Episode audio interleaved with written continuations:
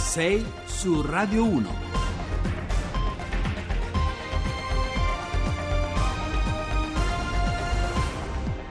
Bentrovati a 6 su Radio 1, buongiorno, giovedì 10 maggio, sono le 6 e 7 minuti, Giovanni Acquarulo al microfono e allora anche oggi il baricentro, la bussola del nostro racconto sarà sicuramente la politica perché come in quel film Il giorno della marmotta in cui tutti gli eventi si ripetono in loop sempre uguali, siamo ritornati in qualche modo alle caselle di partenza con l'unico schema di governo politico tornato in campo in extremis che forse era il solo davvero praticabile fin dall'inizio come scenario, quello fra Salvini e Di Maio, ma qui la posizione di Berlusconi è ancora tutta da decifrare, vedremo, lo faremo insieme. Poi ieri abbiamo parlato del quarantennale della morte di Aldo Moro, ma c'è un'altra storia che è cucita nel risvolto interno di quella data. Stesso giorno, stesso anno, l'omicidio di Peppino Impastato, giornalista siciliano e attivista antimafia che aveva sfidato le sue stesse origini familiari per contestare il potere dei clan. Ma poi parleremo anche di furti d'auto e di assicurazioni e subito in apertura una parentesi dedicata al calcio perché la Juventus ha vinto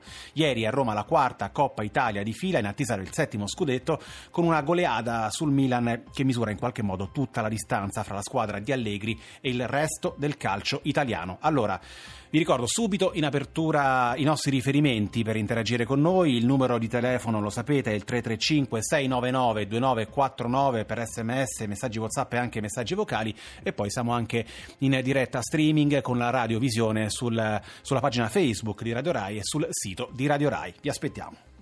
6 su Radio 1.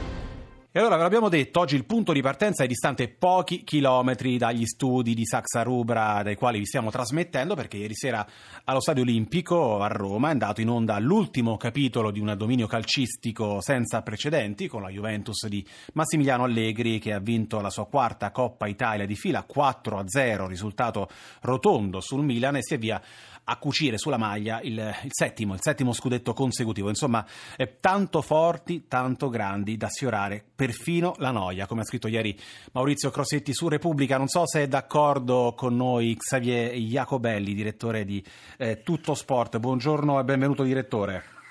Buongiorno a voi e buongiorno agli amici ascoltatori da Tutto Sport. No, io credo che sia il caso invece di sottolineare la straordinaria età juventina. Sì. Perché come ha giustamente ricordato lei, la Coppa di ieri sera è stata la quarta, tant'è vero consecutiva, la tredicesima nella storia bianconera, tant'è vero che noi oggi su Tutto Sport abbiamo intitolato in prima pagina Coppa Juve. Tale non potrebbe essere altrimenti alla luce della prova di forza schiacciante che la formazione di Massimiliano Allegri ha dato ieri sera in un olimpico gremito da un pubblico che alla fine ha visto i tifosi bianconeri esultare con la propria squadra e i tifosi rossoneri incoraggiare comunque un Milan giovane e immaturo molto fragile psicologicamente nel secondo tempo quando è crollato sotto i colpi dell'attacco bianconero Galeotte e anche le papere di Donnarumma. E infatti proprio su questo ci sono poi percorsi che si incrociano direttore nelle partite e ieri si sono sfiorate in qualche modo storie che cominciano storie che finiscono, le storie di due portieri appunto con esiti molto differenti. Sì, è così. Eh, per Gianluigi Buffon, che peraltro disputava con la maglia della Juventus, è singolare il caso della sua prima finale di Coppa Italia, essendo stati in precedenza eh, le sue riserve a giocarsela nella circostanza. E Buffon ha ancora una volta dimostrato quanto grande sarà il rammarico che troveremo quando deciderà, come è molto probabile avvenga il 20 maggio, di lasciare l'attività agonistica perché il capitano della Juventus è stato impeccabile proprio nella serata in cui il suo giovane reso anche in nazionale, tradito evidentemente dall'emozione ha commesso due errori fatali al Milan dopo essere stato protagonista di almeno tre interventi pregevoli, ma a 19 anni noi non possiamo mai dimenticare l'età di Donnarumma, avendo già alle spalle oltre 100 presenze in Serie A con la maglia del Milan, può anche capitare di incappare in una serata così disastrosa. A me è piaciuto molto il buffetto che Buffon ha dato a Donnarumma abbracciandolo alla fine della partita per incoraggiarlo, per eh, rincuorarlo perché il portiere del Milan era visibilmente distrutto. Senta, eh, Jacobelli, cos'è che manca al calcio italiano, direi nel suo complesso, per sfidare questo potere sportivo e societario che sa vincere anche quando sembra a fine corsa, o meglio, cosa sa fare la Juventus, la sua dirigenza, meglio di chiunque altro, almeno in Italia? Ma guardi, lei lo ha già detto con le sue parole, l'organizzazione e la programmazione. Dal 2010, l'anno dell'avvento di Andrea Agnelli alla presidenza della Juventus, questa società ha saputo scegliere gli uomini giusti al momento giusto, collocandoli nel posto giusto. Penso a Giuseppe Marotta, penso a Fabio Paratici, penso a Pavel Niedved, penso agli allenatori, prima Antonio Conte e poi Massimiliano Allegri, il quale peraltro credo che gli ascoltatori lo rammenteranno, nell'estate del 2014 quando venne chiamato a prendere il posto di Antonio Conte in meno di 24 ore, dalla notizia del traumatico divorzio del tecnico che aveva firmato i suoi tre scudetti con eh, la formazione torinese. Allegri non venne accolto esattamente da tutti con petali di rose. Peraltro ancora oggi, ecco, direttore, mi scusi sì, se la interrompo, sì, non è che prego, raccoglie consensi unanimi. Eh, questo, devo dire, è davvero ingeneroso, anche se l'Europa è rimasta in qualche modo una terra maledetta per la Juventus. Sì, molto ingeneroso non, sono assolutamente d'accordo con chi, io rispetto ovviamente le opinioni, soprattutto le diverse dalle mie, ma non sono assolutamente d'accordo con chi ancora muove critica alla qualità del gioco espresso in alcune circostanze, in alcune fasi della stagione dalla Juventus. La realtà è che per il poco che vale la mia opinione Allegri è uno dei tre più bravi allenatori del mondo, perché in questi quattro anni ha dimostrato... Gli altri due quali sono, direttore? Ma guardi, Ancelotti sicuramente e poi io penso a José Mourinho, nonostante non abbia in questa sua stagione allo United conseguito tutti gli obiettivi che si prefiggeva di raggiungere. Ma Allegri ha dimostrato di essere non soltanto un grande tattico, ma un formidabile gestore del patrimonio tecnico che la Juventus che nel corso del tempo ha cambiato pelle, sia per ciò che concerne gli interpreti, sia per ciò che concerne l'adattabilità dei moduli che ha varato a seconda delle circostanze. Lei ha giustamente ricordato come esista il tabù della Champions League che la Juventus non riesce ad infrangere da 22 anni. Ecco, questa potrebbe essere una delle ragioni tali da indurre Allegri a continuare il suo rapporto con la Juventus, che peraltro contrattualmente è fissato al 30 giugno 2020, ma come ben sappiamo la curiosità adesso uh, dei tifosi e degli appassionati di calcio è capire e verificare se questo rapporto continuerà dopo il 20 maggio perché suonano interessanti e allettanti sirene da oltremanica. Va bene, allora grazie, grazie davvero al direttore di Tutto Sport, eh, Xavier Jacobelli, per aver accettato il nostro invito ed essere stato ancora con noi. Buona giornata, direttore, buon lavoro. Il nuovo singolo dei Negramaro, la prima volta alle 6.18 e allora dopo il governo monocolore della Juventus nel calcio italiano, per stare dentro la, mota- la, metafora politica, parliamo invece ora di furti d'auto perché secondo un report diffuso nei giorni scorsi dalla Polizia di Stato, ogni giorno in Italia spariscono 403 automobili e il tempo medio che impiega un ladro professionista per venire a capo di un antifurto, di una serratura anche di quelle elettroniche di serie sui nuovi modelli è di appena 15 secondi.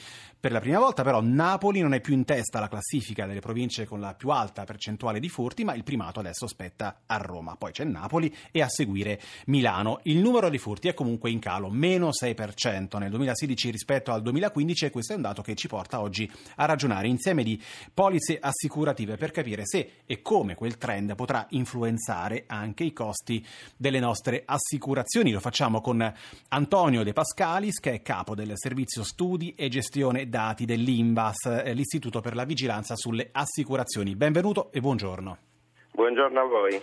Allora, ehm, De Pascalis, se il calo dei furti di automobili è certamente una buona notizia a prescindere, ecco, possiamo attenderci anche un calo conseguente del costo delle polizze aggiuntive sul furto? In teoria dovrebbe essere così perché ci dovrebbe essere evidentemente una traslazione sui prezzi di questa minore sinistralità.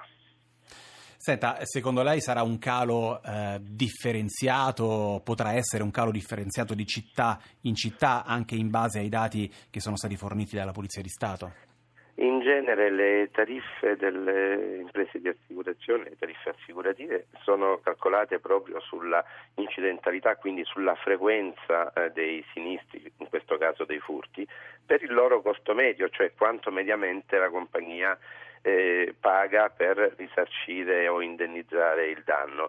Eh, queste rilevazioni vengono fatte provincia per provincia, di conseguenza una minore incidentalità di una eh, sinistralità di una provincia rispetto ad un'altra dovrebbe determinare prezzi differenziati e cali differenziati. Senta, cerchiamo di fare una considerazione allora più generale proprio su questo punto. Ecco, il coefficiente legato alla incidentalità, al rischio di incidenti o al rischio di furto, che poi è quello che poi determina il premio assicurativo, secondo lei è sempre congruo in linea rispetto alle città prese in esame?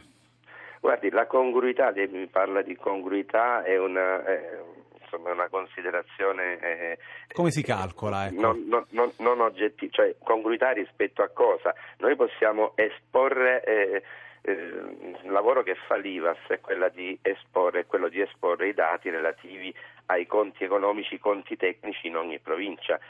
Come si fa a dire se il prezzo è congruo rispetto a cosa? Io le posso dire che eh, noi esponiamo, l'IVAS espone eh, alla fine di ogni anno sulla relazione annuale, per esempio sulla RC Auto, i conti del settore provincia per provincia, quindi fa vedere su ogni provincia quanto le imprese di assicurazione guadagnano o perdono nell'RC auto. Però come si fa a dire se è congruo? Chi è che va a giudicare la congruità di un prezzo, per esempio, rispetto al margine di guadagno di utile, visto che le tariffe sono libere e che non ci può essere una imposizione tariffaria. Non so se sono stato chiaro. Sì, sì, certo. Eh, ma come si monitora allora il rischio che le compagnie possano fare cartello su, sui costi delle polizze? E c'è una specifica autorità di vigilanza, l'autorità garante della concorrenza del mercato, che mi sembra faccia eh, bene il suo lavoro. Senta, Però eh... è vero, quello che dice lei è sì. vero, nel senso che eh, da una provincia all'altra abbiamo rilevato che mh, non ci sta, eh, la, cioè ci stanno alcune province per esempio in cui le imprese di assicurazione guadagnano nell'RC auto, hanno dei margini di profitto, altre province in cui perdono. Evidentemente eh, i prezzi in un caso non sono congrui rispetto alla, alla, ai risarcimenti, in altri sono abbondanti.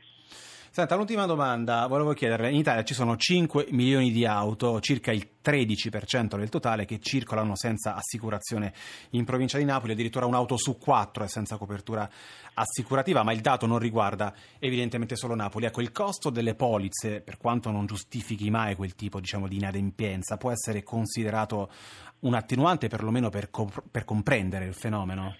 Guardi, comincio dal dato, noi stiamo lavorando per cercare di stimarlo al meglio perché è abbastanza difficile, lei comprende, non, non è sufficiente fare una differenza tra il numero delle auto immatricolate e il numero delle auto assicurate, in quanto evidentemente qualcuno può avere il veicolo ricoverato in casa e quindi non per questo è non assicurato perché non circola.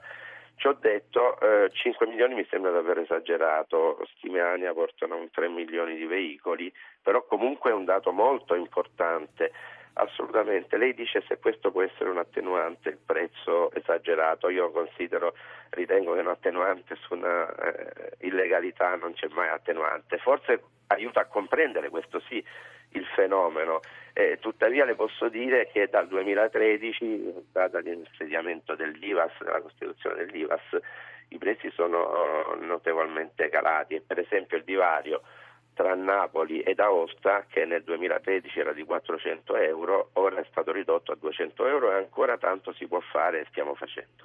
Quindi qual è la media rispetto per esempio a eh, Napoli e Aosta? Dovessimo fare, dare delle cifre rapidamente. Eh, il prezzo medio nazionale è 419 euro rilevato dall'ultima rilevazione fatta eh, dall'IVAS al quarto trimestre. Tenga conto che comprende anche la fiscalità e parafiscalità che nel nostro paese incidono per oltre il 26-50% e che tra Bene. una fiscalità e parafiscalità tra le più elevate in Europa. Allora io ringrazio anche Antonio De Pascali, se lo ricordo capo del servizio studi e gestione dell'IVAS, l'Istituto per la Vigilanza sulle Assicurazioni, per averci accompagnato al termine della nostra prima parte. Ora come sempre c'è l'onda verde e noi torniamo subito dopo con le anticipazioni nel giornale radio.